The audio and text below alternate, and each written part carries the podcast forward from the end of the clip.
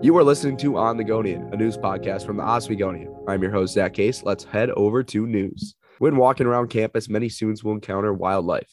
Geese enjoying mingling in large open areas due to their flock tendencies and eating habits. SUNY Oswego actually has a smaller amount of geese compared to other campuses and golf courses. Students should be aware that geese can be very aggressive and individuals need to be mindful when approaching a flock on campus. In the opinion section, opinion editor John Custodio writes on Oswego's culture found beyond campus. SUNY Oswego students miss the beautiful homes found around the city, along with amazing community events offered like Porch Fest. In terms of restaurants, Red Sun offers great wood oven pizzas, and the cutting board produces unique sandwiches.